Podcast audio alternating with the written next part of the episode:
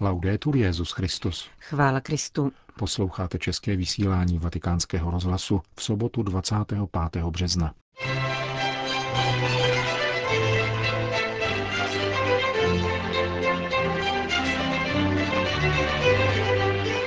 Petrův nástupce dnes navštívil lombardskou metropoli. Jednodenní pastorační návštěvu zahájil papež v panelákové předměstské čtvrti Káze Bianche. Potom se v gotické katedrále setkal s kněžími a zasvěcenými osobami. Kolem poledne se papež vydal k návštěvě vězňů v nápravném zařízení San Vittore, kde také poobědval. Odpoledne pak v Královském parku v Monze sloužil Petrův nástupce liturgii z dnešní slavnosti zvěstování páně za účasti jednoho milionu věřících.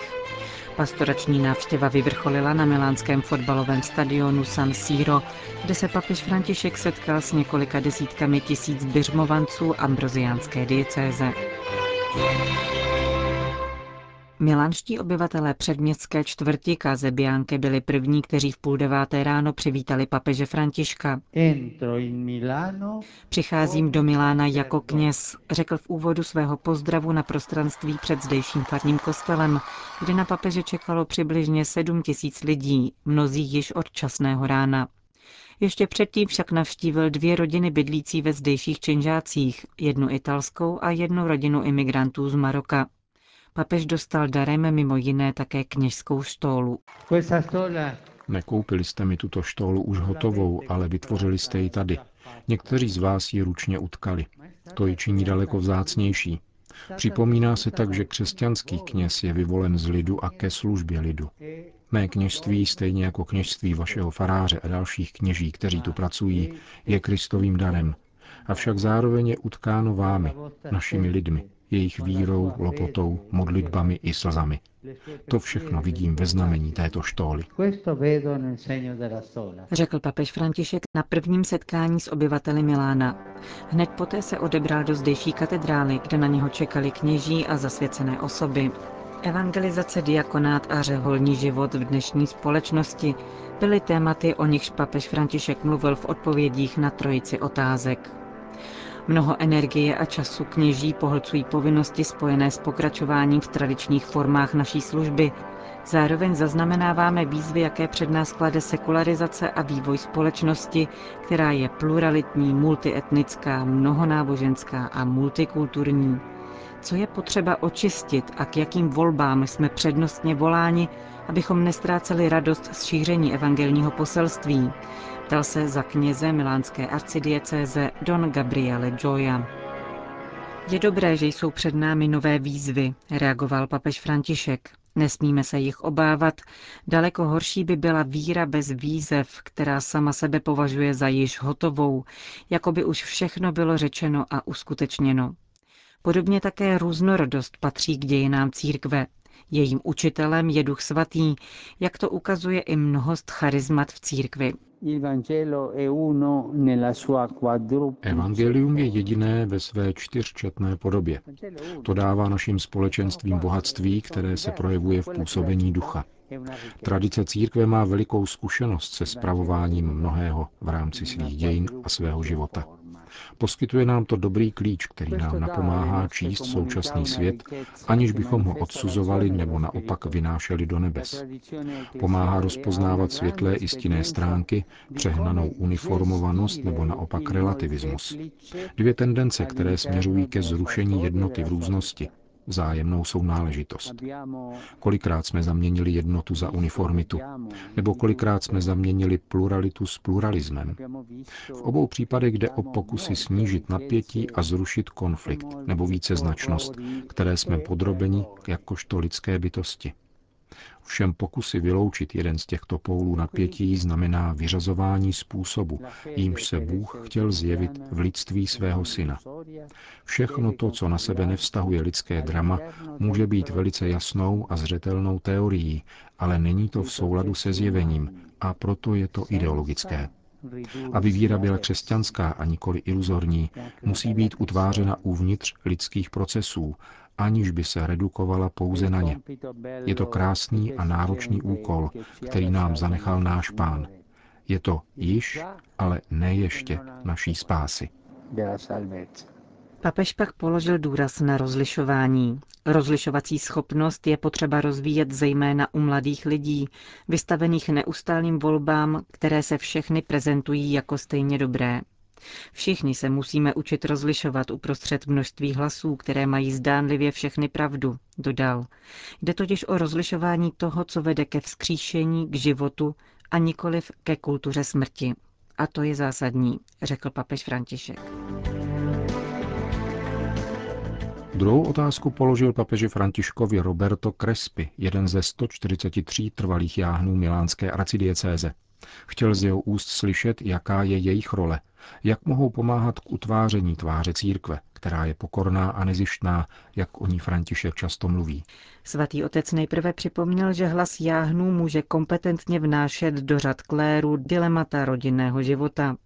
Varoval však, aby se na jáhny nepohlíželo jako na poloviční kněze nebo poloviční lajiky. V tom spočívá nebezpečí, které bere sílu tomuto charizmatu. Stejně tak není dobrá představa jáhna jako jakéhosi prostředníka mezi věřícími a pastýři. Jáhen nestojí ani na půlce cesty mezi knězem a lajkem, ani na půlce cesty mezi pastýři a věřícími. To jsou dvě pokušení. Na jedné straně nebezpečí klerikalismu, tedy jáhen příliš klerikální. To není dobré. Někdy vidím, že ten, kdo asistuje při liturgii, chce téměř zastoupit místo kněze. Varujte se tedy klerikalismu. A druhým pokušením je funkcionalismus, totiž být knězi k ruce pro to či ono. Vaše charisma v církvi je jasné a musíte ho střežit. Papež František připomněl, že diakonát byl ustanoven jako povolání ke službě. Vy jste strážci služby v církvi, zdůraznil svatý otec, služby slova, služby oltáře a služby chudým. Právě jáhni mají všem připomínat, že k víře ve všech jejich výrazech, ať už jde o liturgii společenství, osobní modlitbu či různé formy charity, patří základní rozměr služby, služby Bohu a bratřím. V dnešní době, ve které jakoby všechno směřovalo k výhodám jednotlivce a řídilo se tím, co se mi hodí, je služba jáhnu darem ducha, který ukazuje správnou cestu vedoucí proti proudu. Poukazuje na rozměr služby jako takový, ať už v modlitbě, ve společenství či v projevech solidarity. Vysvětlil Petrův nástupce a poděkoval jáhnům za jejich práci. Třetí a poslední otázku kladla matka Paula z kongregace Voršilek. Jak můžeme být pro lidi dneška prorockými svědky, strážci úžasu, a na jaké periferie se máme vydat, i vzhledem k našemu malému počtu a vysokému věku. Papež František varoval před rezignovaným postojem, který může vést až k zahálce a doporučil jako četbu texty pouštních otců o lenosti. Podobně varoval také před hledáním a zajišťováním lidských jistot.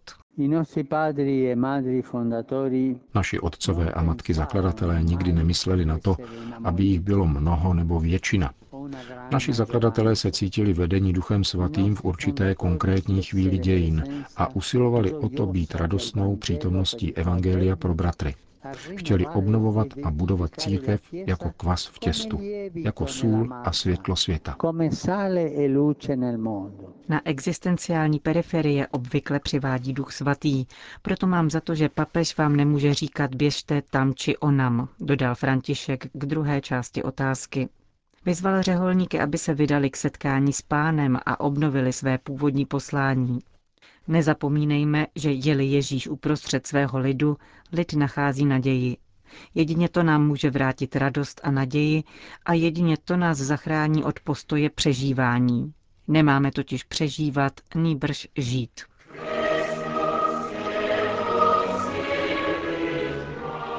Po setkání s kněžími a řeholníky se papež vydal do milánského vězení San Vittore, kde pobyl více jak dvě hodiny.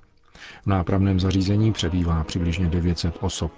Setkání s vězni proběhlo bez oficiálních promluv i televizních kamer. Hlavním bodem papežovy návštěvy byl společný oběd se stovkou vězňů. Všichni zasedli k jednomu 50-metrovému stolu. Vy jste pro mne Ježíšem, jste bratři. Pán Bůh miluje vás stejně jako mne. Tentýž Ježíš je ve vás i ve mně. Jsme bratři hříšníci. Myslím na vaše děti, rodiny, rodiče. Chtěl jsem s vámi strávit co nejvíce času, protože přebýváte v Ježíšově zraněném srdci, řekl svatý otec. Po obědě si papež krátce odpočinul v pokoji zdejšího vězeňského kaplana. Odpoledne pak Petrův nástupce sloužil liturgii z dnešní slavnosti zvěstování páně v Královském parku v Monze za účasti asi jednoho milionu lidí. Milánská arcidiecéze, jak známo, má svůj vlastní bohoslužební ritus, nesoucí jméno pozdejším biskupovi ze 4. století, svatém Ambrožovi. Avšak římský biskup sloužil dnes podle římského ritu, kterým se výjimečně řídí zdejší děkanát tohoto stotisícového města. Svoji homílii o nejdůležitější zvěsti lidských dějin, kterou dnes církev slaví, zahájil papež František poukazem na kontrast mezi zvěstováním narození Jana Křtitele, ke kterému došlo v Jeruzalémském chrámu, a zvěstováním paně Marii, které se uskutečnilo v anonymitě domu neznámé dívky v marginálním městě s nevalnou pověstí. Tento nikoli bezvýznamný kontrast signalizuje, že nový chrám boží, nová setkání Boha s jeho lidem, se budou konat na místech, kde bychom to normálně nečekali. Na okraji, na periferii. Tam se budou scházet a setkávat. Tam se Bůh stane tělem, aby již od lůna svojí matky putoval spolu s námi. Od nynějška už nebude přítomen na místech vyhrazených pro některé lidi, zatímco většina jich čeká venku. Nic a nikdo mu nebude lhostejný. Žádná situace nebude zbavena jeho přítomnosti. Radost ze spásy začíná v každodenním životě domu nazarecké dívky.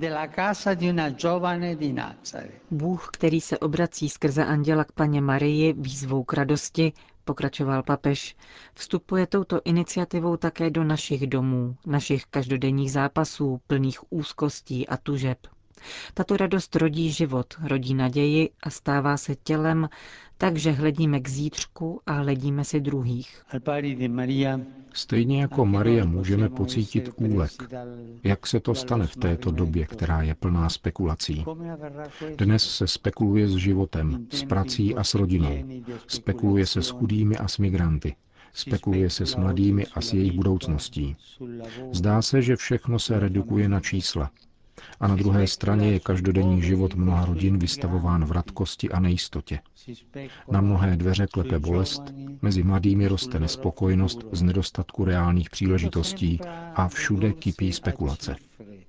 Jistě, krkolomný rytmus, kterému jsme podrobeni, se nás snaží připravit o naději a radost. Tíseň a nemohoucnost četných situací působí duši vyprahlost a necitlivost k nespočetným výzvám.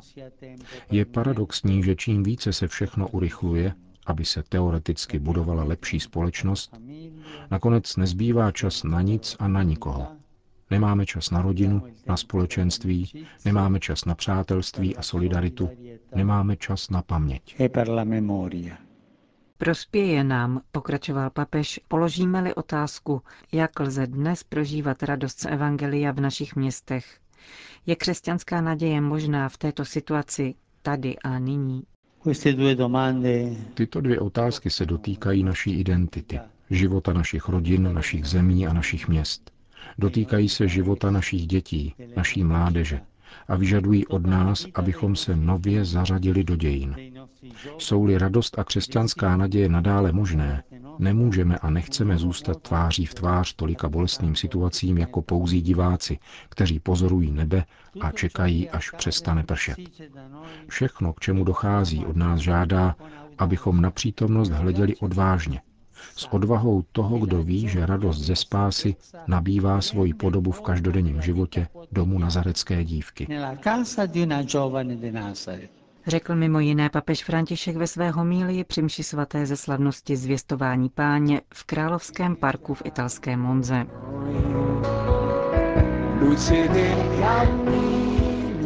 Jednodenní pastorační návštěva vyvrcholila podvečerním setkáním s několika desítkami tisíc běžmovanců na milánském stadionu San Siro. Do Říma se Petrův nástupce vrátil kolem půl osmé večer. Končíme české vysílání vatikánského rozhlasu. Chvála Kristu. Laudetur Jezus Christus.